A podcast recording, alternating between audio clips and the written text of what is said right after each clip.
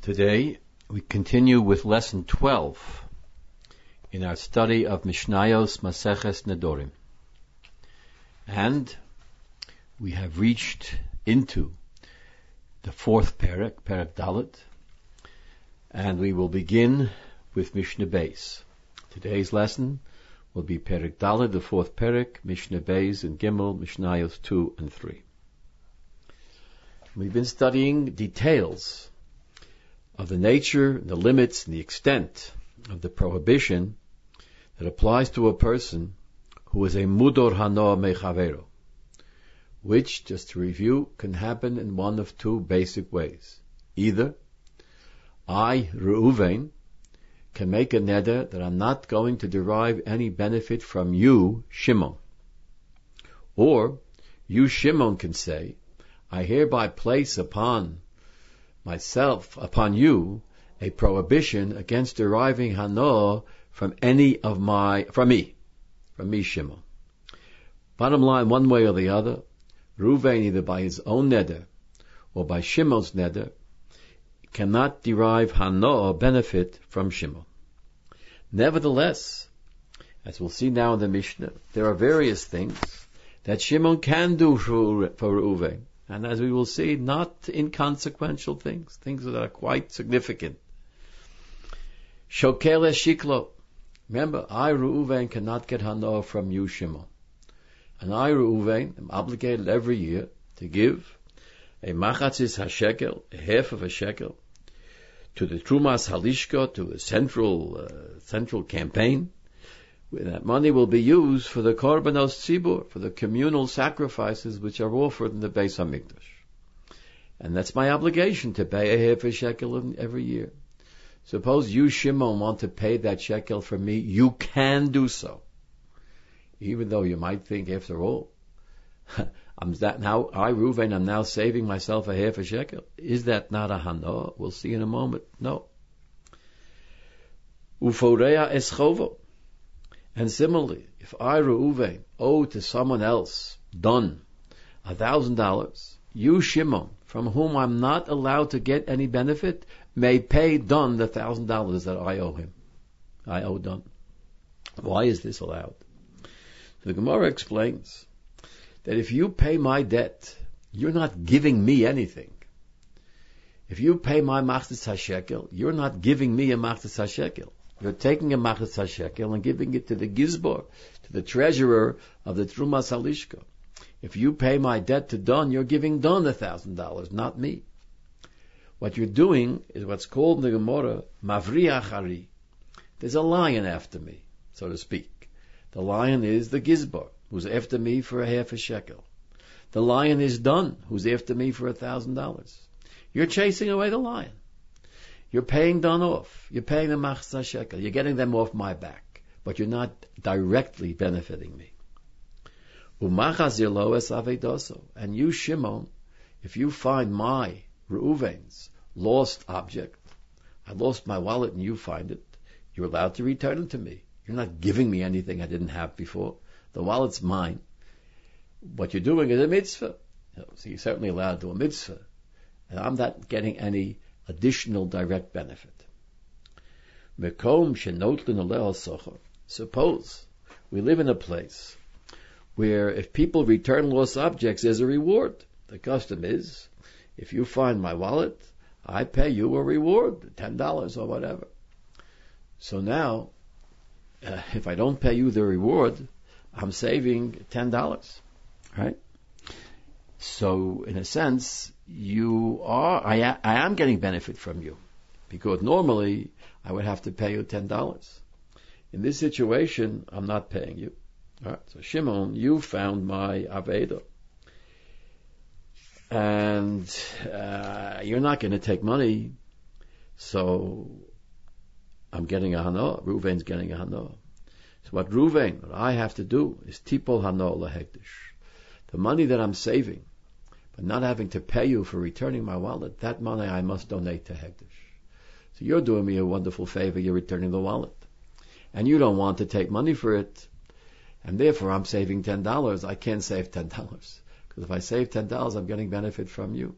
So I have to send a check to Hekdesh for ten dollars. Mishnah Gimel continues. There are many other things that you, Shimon, can do for me, Reuven, even when I, Reuven, am a mudar hanoah. I'm not allowed to get hanoah from you, Shimon. V'torem, you, Shimon, are permitted to give truma for me. V'torem es trumoso um asrosov. You're permitted to give truma for me. You're permitted to give ma'isa for me, lidato, with my permission. In general, you cannot give truma. One person cannot give truma for another person unless the owner of the field gives him permission. So if I willingly say, Kol litrom yitrom. I have a field. I owe the Kohen truma. I owe the Levi or the Oni maestros. So I can say, whoever gives for me, please do so. I would appreciate somebody giving it to me. I don't say, hey, Shimon, do it for me. I can't do that because Shimon is, I'm a mudahano me Shimon. I can't get benefit from Shimon. But if I say, oh, would I like it if someone would give the truma for me, and you, Shimon, do so, fine. That's, that's appropriate. That's fine. Because basically, you're not giving me anything. Now, the das, the permission which is required by Reuven here, is only true if Shimon is giving the truma from my field. Reuven's going into my Reuven's fields, and he's taking truma and giving it to the Kohen. This he can do. But suppose Shimon says, I'm going to give truma from my field, my Shimon's field, for you, Reuven. Then Reuven is getting direct benefit. Then that's permissible, and he doesn't have to. I don't need. He, I, he, he doesn't need my permission. He can do me that favor, and I'm not getting any direct benefit because all he's doing is getting the Kohen, so to speak, off my back. He's chasing the lion away from me. The lion in this case is the Kohen to whom I would have to give Truma, or the Levi to whom I have to give Maaseh Rishon, or the Oni to whom I have to give Maaseh Oni. Now suppose I, Reuven, cannot get benefit from you, Shimon. And you, Shimon, are a Kohen, and you're actively involved in the Avodah on the Beis Hamikdash. You're, you're bringing korbanos. So, and I, or my wife, suppose we owe korbanos of various types. You're allowed to give korbanos for me. You, the Kohen, or I shouldn't say give. You, the Kohen, are allowed to perform the avoda for my korbanos. And we'll see why in a moment. But as Mishnah says, makriv olov, Shimon the Kohen can be makriv, can offer as a korban. Kine zovin, the birds Kinim literally means the nest, the birds, which a Zov is obligated to give on the eighth day. A Zov must count seven clean days, and then on the eighth day he must bring a korban. And similarly, a Zovo must bring these two birds. On the eighth day of her, eh, subsequent to her, seven clean days. Kine Zovos. Kine Yoldos, a woman who gave birth to a boy or to a girl after the certain amount of days are up, has to bring a korban. Chatos v'hashamos, suppose I, Reuven, owe a sin offering or a guilt offering or any korban. You, the Kohen, is are allowed to be makriv that for me. The reason is because a Kohen does not act as the shliach for the person who is donating the korban. If I donate a korban to the Beis Hamikdash and the Kohen offers it upon the Mizbeach, He's not doing me any favor. He's not my agent. Rather, He is God's messenger. He's doing God's work. He's not doing anything for me. So therefore, he's not my shliach, and he can be the Kohen on my behalf. Similarly, suppose you, Shimon, are a Talmud Chacham, and you want to teach me Torah Shabbal Peh, the oral law, you're allowed to do so. Because if you teach me Torah, I don't owe you any money. In the time of the Gemara, a person who taught Torah, Torah Shabbal Peh, did not take any fee for teaching.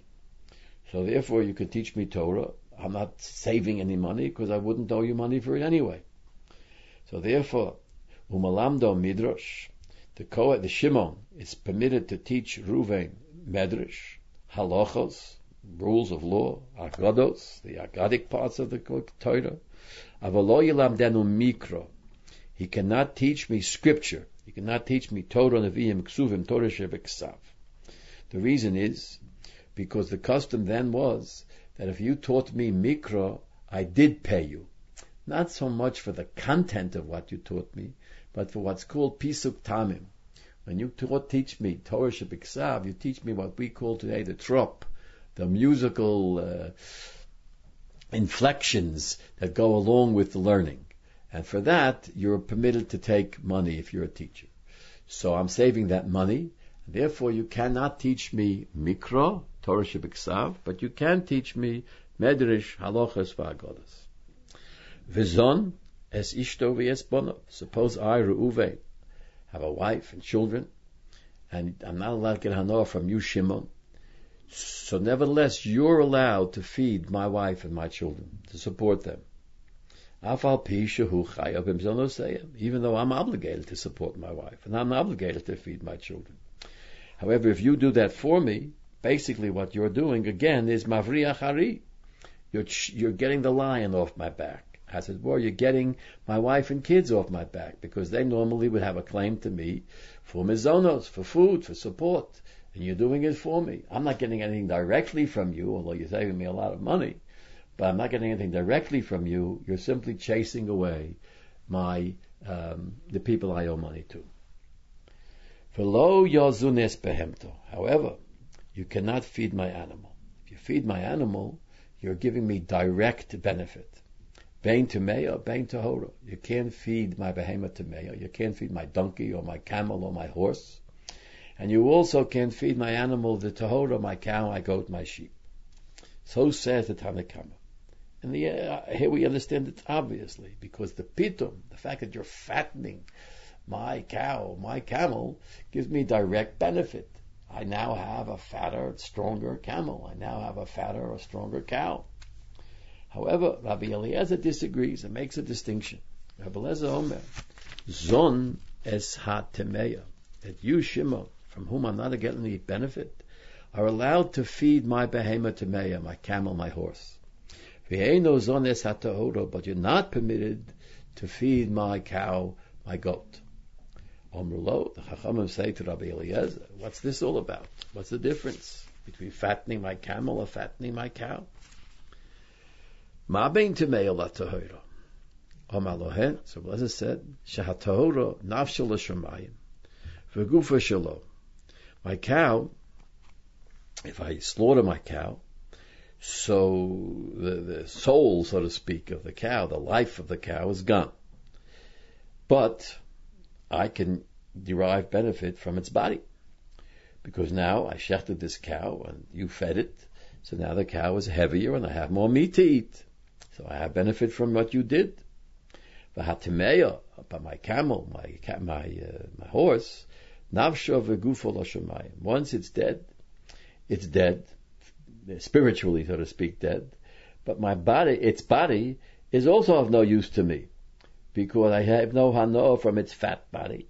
A fatter, dead carcass of a cow, of a camel, is as worthless as a skinnier carcass of a camel. Omrulo. So the Chacham said, no, that's not true at all. The carcass, the body, the physical body of the behemoth of the camel or the horse, is also worth something to me. Because if I have a fatter camel, I can sell it to a guy for a higher price. Or if I have a fatter carcass of a camel, that's more camel that I can, dead camel that I can feed to my dogs.